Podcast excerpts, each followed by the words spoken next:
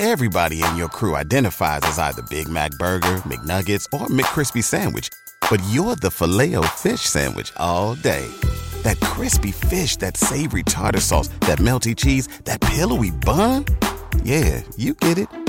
Every time. And if you love the filet of fish, right now you can catch two of the classics you love for just $6. Limited time only. Price and participation may vary. Cannot be combined with any other offer. Single item at regular price. Ba da ba ba ba. What's the easiest choice you can make? Window instead of middle seat? Picking a vendor who sends a great gift basket? Outsourcing business tasks you hate? What about selling with Shopify? Whether you're selling a little or a lot, Shopify helps you do your thing, however you cha-ching. Shopify is the global commerce platform that helps you sell at every stage of your business. From the launch your online shop stage to the first real life store stage, all the way to the did we just hit a million orders stage. Shopify's there to help you grow. Whether you're selling scented soap or offering outdoor outfits, Shopify helps you sell. Wherever and whatever you're selling, Shopify's got you covered. Sign up for a $1 per month trial period at shopify.com slash try. Go to shopify.com slash try now to grow your business, no matter what stage you're in. Shopify.com slash try.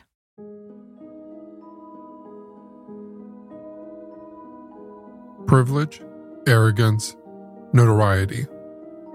These words describe the essence of today's episode. Hello, friend, and welcome back to Hometown History. In today's episode, we are looking at a dark and chilling chapter from America's history, involving incredibly intelligent young men who decided to use their intelligence for evil rather than good.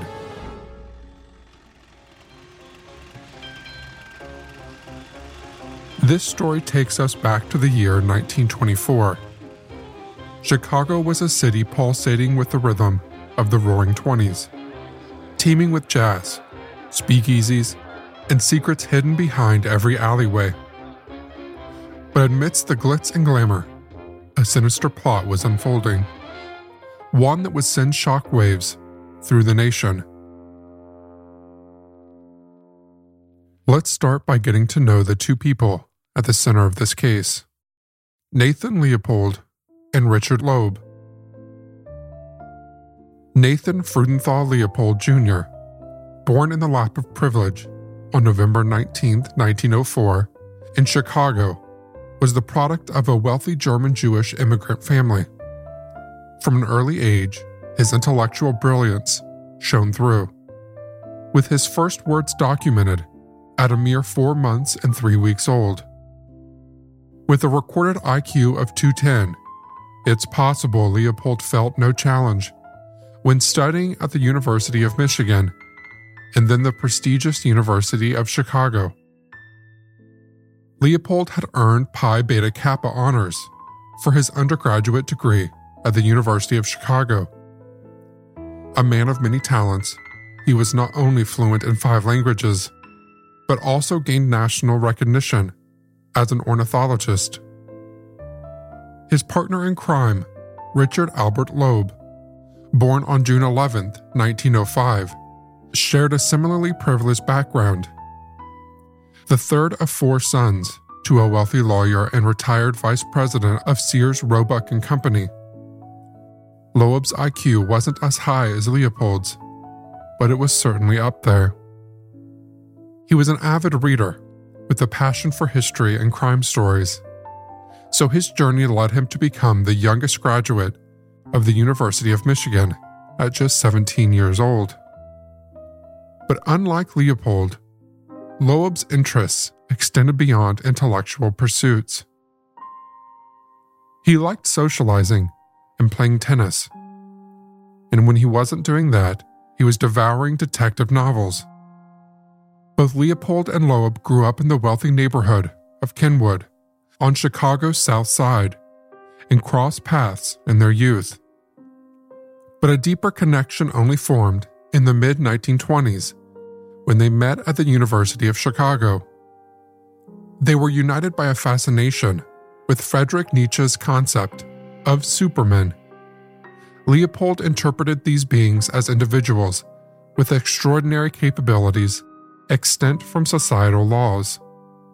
In a letter to Loeb, he outlined their perceived immunity, writing, A Superman is on account of superior qualities inherent in him, exempted from the ordinary laws which govern men. He is not liable for anything he may do. Their intelligence made them believe they were supermen, and therefore exempt from ordinary laws. So, with their own concept of morality, they started their criminal career with acts of petty theft and vandalism. But that was not all they had in mind for themselves as apparent superior beings.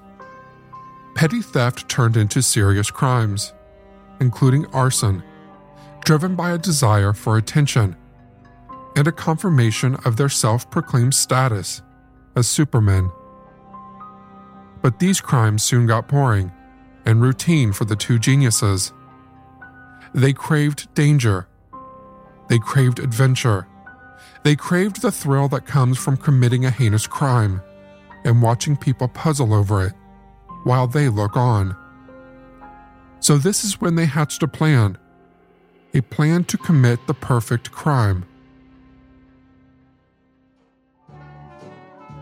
Robert Franks was only 14 years old and already a member of the Harvard debate team.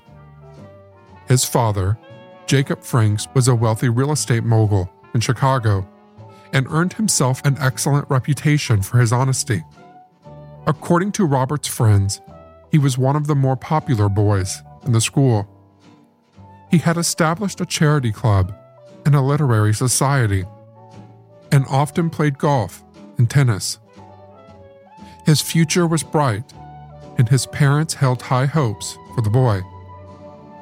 But in May of 1924, those hopes crumbled when the news arrived that he had been murdered. But how did it happen? What possible enemies could this 14 year old boy have? Seven months before the murder of Robert Franks, two young men set some streets away from the Franks house plotting the perfect crime. Both Leopold and Loeb meticulously crafted an elaborate crime that ended with a ransom scheme, intending to collect money through a series of complex instructions communicated by phone. They prepared for this crime like it was a project assigned to them, and in some weird, twisted sense, this was an intellectual thrill for them. In preparation, the duo typed the final set of ransom instructions on a stolen typewriter and selected a chisel for their murder weapon. After a rather extensive search for a suitable victim, they set their sights on Robert Franks, a 14 year old boy.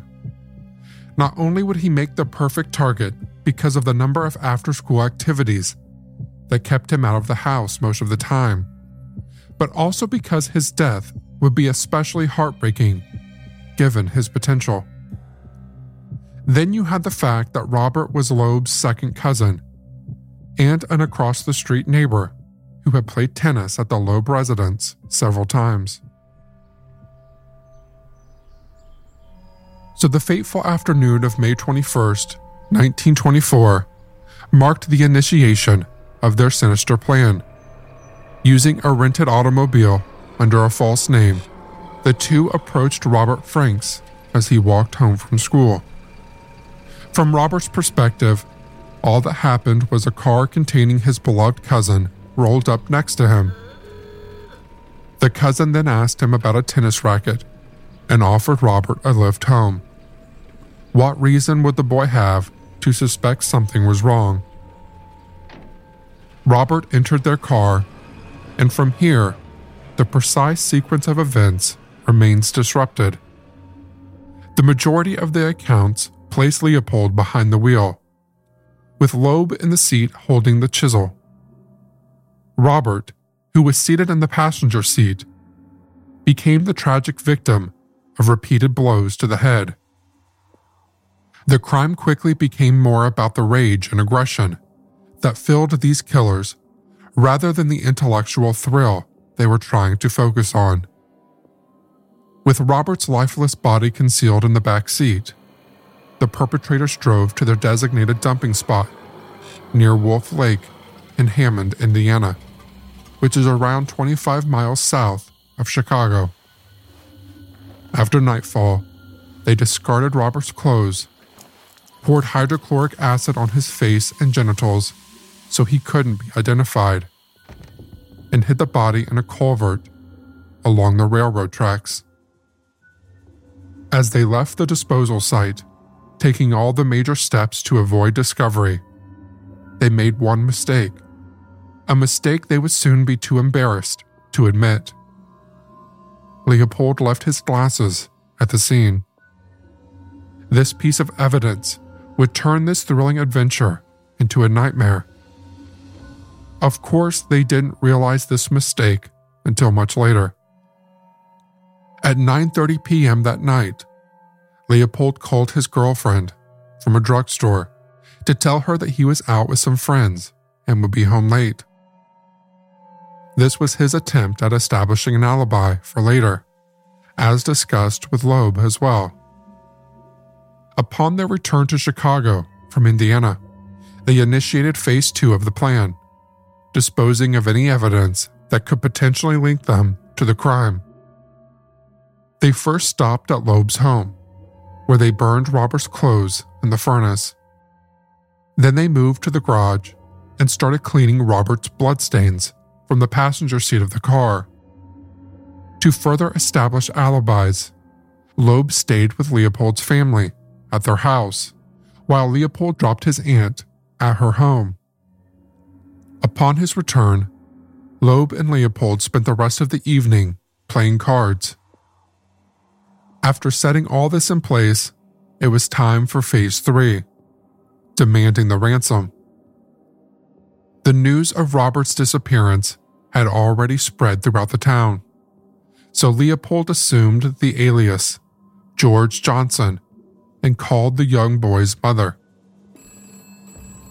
His words were devoid of any emotion, informing her that her son had been kidnapped, but remained unharmed. It was a blatant lie, of course, considering they had just disposed of his body, but it was an attempt to throw off the police's timeline. Not the most genius move, if you ask me, but I can certainly see why they thought it was genius. Leopold, as George Johnson, gave strict instructions to wait for further information on where to drop off the $100,000 threatening her that any deviation from the orders would result in dire consequences. Of course, the parents didn't know the worst had already happened. Around 1 a.m. the next day, Leopold and Loeb went on a little mission in their rented car. They drove by the Franks household and dropped off the typed up ransom note. At 1:53 a.m., on the journey back to Loeb's house, the chisel, which was their murder weapon, was thrown into a roadside bush by Loeb. Another questionable move, not exactly genius. Leopold dropped Loeb off at approximately 2:40 a.m. as he headed back to his place. The thrilling adventure came to a close. All that remained was to watch as Robert's family broke down and the police scratched their heads. The sun rose, and things went along normally in the Franks household. Well, as normal as you can when your child is missing. It wasn't until noon that the parents found the typed up ransom note on their porch, instructing them to wait at their house for a call that would come around 1 p.m. And to their horror, the letter, signed George Johnson, ominously concluded Remember that this is your only chance to recover your son. As the parents prepared for the call, another call came. A far more disturbing one. A call from the kidnappers might have been more of a relief, in fact. It was the police. they had found Robert's body. In another part of town, at 2:30 a.m., an eyewitness stumbled upon the discarded chisel in the bush. This citizen was responsible enough to turn the bloody evidence over to the police, and this set in motion the downfall of the self proclaimed geniuses. A detective came and knocked on the door, and I said, Is it Renee? And he just gave me that solemn look. It was the worst day ever. The Proof podcast is back with a new case and a new season. 23 years ago, 18 year old Renee Ramos went missing. Her body was later found in an empty Home Depot building on the edge of town. I don't think that they arrested the right people. It's about time somebody's trying to do something. She had a black eye about two weeks before she was murdered. They are involved. They definitely had her body and her backpack. You know people are going to judge you, right? Of course. They're judging me now. They've been judging me damn near my whole life. You can listen now to season two of Proof, wherever you get your podcasts, and follow along with us as we reinvestigate the murder at the warehouse. I have to ask Did you kill Renee?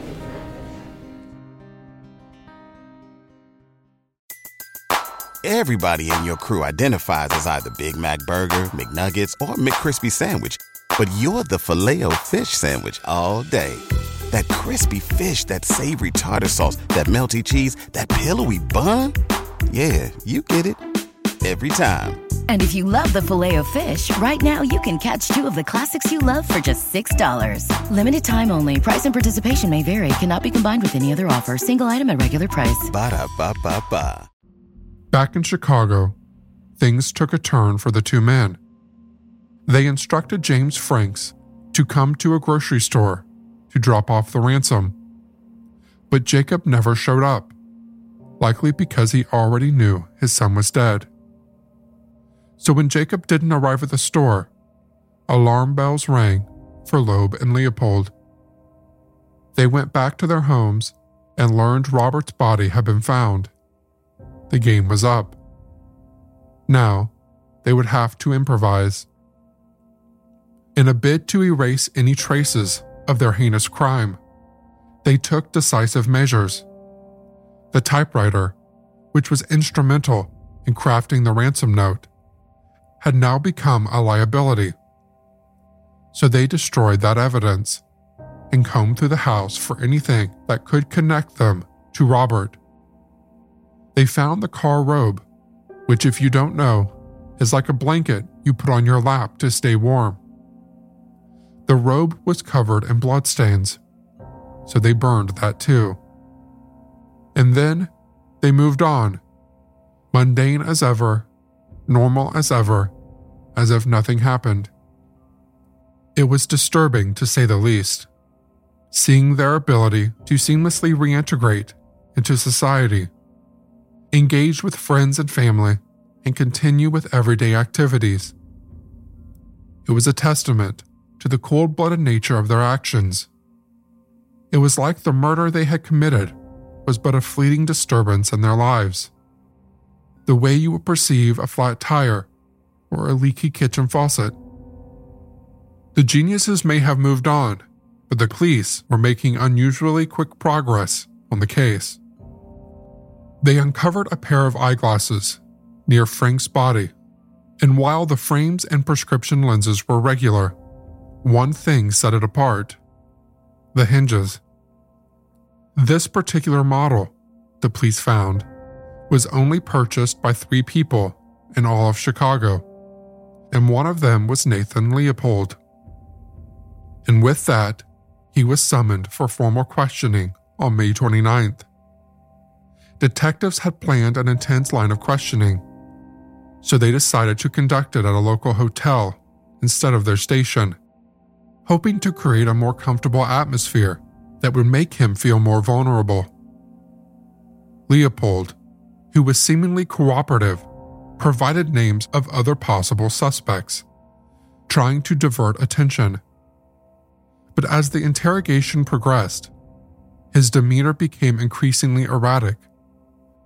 He contradicted himself too many times, offering conflicting answers about the whereabouts of his glasses. He said it might have slipped out of his pocket during a bird watching expedition the previous week. But in another instance, he claimed it was during a hike. Not exactly how a genius operates under pressure. Meanwhile, Loeb adopted a strategy of memory loss as a way to avoid accidentally incriminating himself or Leopold. They also presented really flimsy, false alibis, saying that on the night of the murder, they were in Leopold's car and had picked up two women whose names they didn't remember. They dropped them off at the golf course before heading to Leopold's house. That didn't quite hold up because a quick call later, it was confirmed that Leopold's car was being fixed by the chauffeur, and the chauffeur's wife also confirmed that the car was in the garage on the night of the murder. Yes, all of this made the police's job easier, but then it got to a point where they didn't have to even work for it anymore. Because Leopold's recklessness surfaced when he boldly admitted, quote, If I were to murder anybody, it would be just such a cocky little son of a as Bobby Franks. This horrible statement lingered for a while in the air.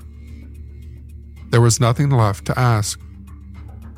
At 1 a.m. on May 30th, Leopold and Loeb were arrested for the murder of Robert Franks.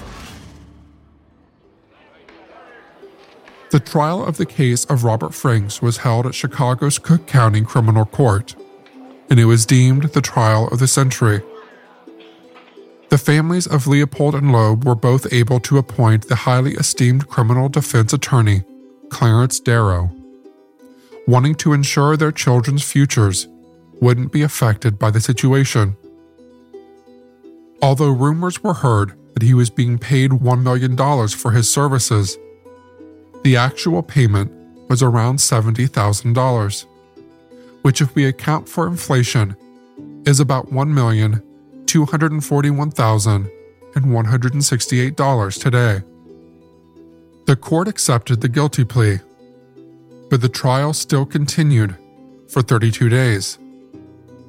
State's Attorney Robert Crowe presented a pretty comprehensive case, calling over a hundred witnesses to document the details of the crime.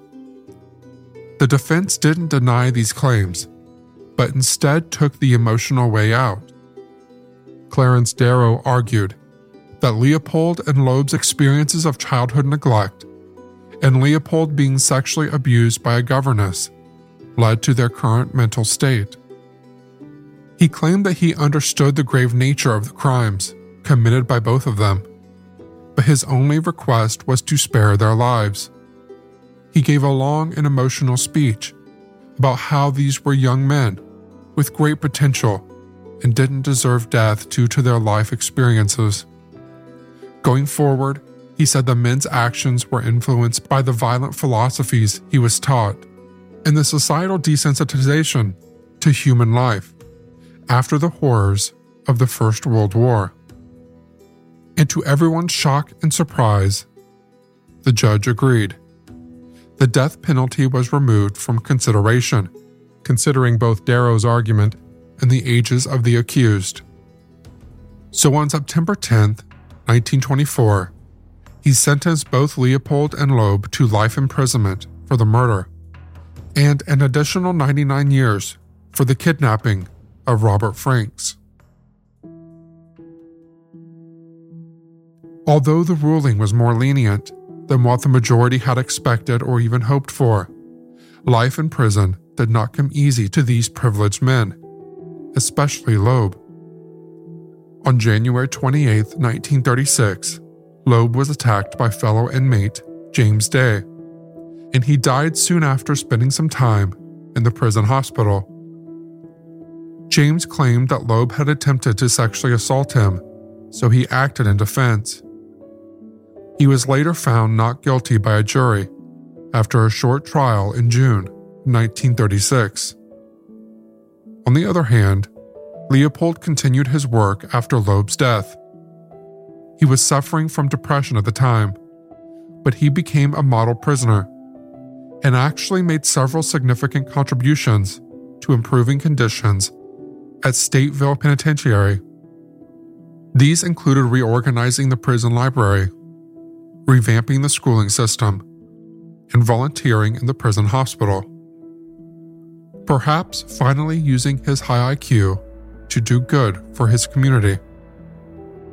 In the early 1950s, author Meyer Levin, who was also Leopold's classmate at the University of Chicago, requested Leopold's cooperation in writing a novel based on the Robert Frank murder. Leopold, of course, did not wish to fictionalize the case, so Levin went ahead with his book alone, despite Leopold's objections. This novel, titled Compulsion, was published in 1956. Levin portrayed Leopold under the pseudonym Judd Steiner and painted him to be a brilliant but deeply disturbed teenager, psychologically driven to kill because of his troubled childhood and an obsession with his male best friend. Leopold later wrote that reading Levin's book made him, quote, physically sick. More than once, I had to lay the book down and wait for the nausea to subside. I felt as I suppose a man would feel if he were exposed stark naked under a strong spotlight before a large audience. Later in 1958, Leopold's autobiography, titled Life Plus 99 Years, came out as a part of his campaign to win parole. His book got on the New York Times bestseller list for 14 weeks and received mostly positive reviews. He was able to get parole and went on to live the next few years of his life as a better person compared to who he was before imprisonment. He later died of a diabetes related heart attack on August 29, 1971, at the age of 66. The case of Leopold and Loeb, though now part of the past, continues to be dissected and analyzed reminding us of the enduring impact of choices made and the consequences that unfold. It is common to see the portrayal such cases in the media, but it often results in the romanticization of such heinous acts. This case became part of many such instances, like Richard Wright's 1940 novel Native Son, the Murdoch Mysteries episode Big Murderer on Campus, and many others. Thank you for listening. If you would, I'd appreciate it if you'd leave a review. And if you'd ever like to reach out, I can be found at shanewaters.com.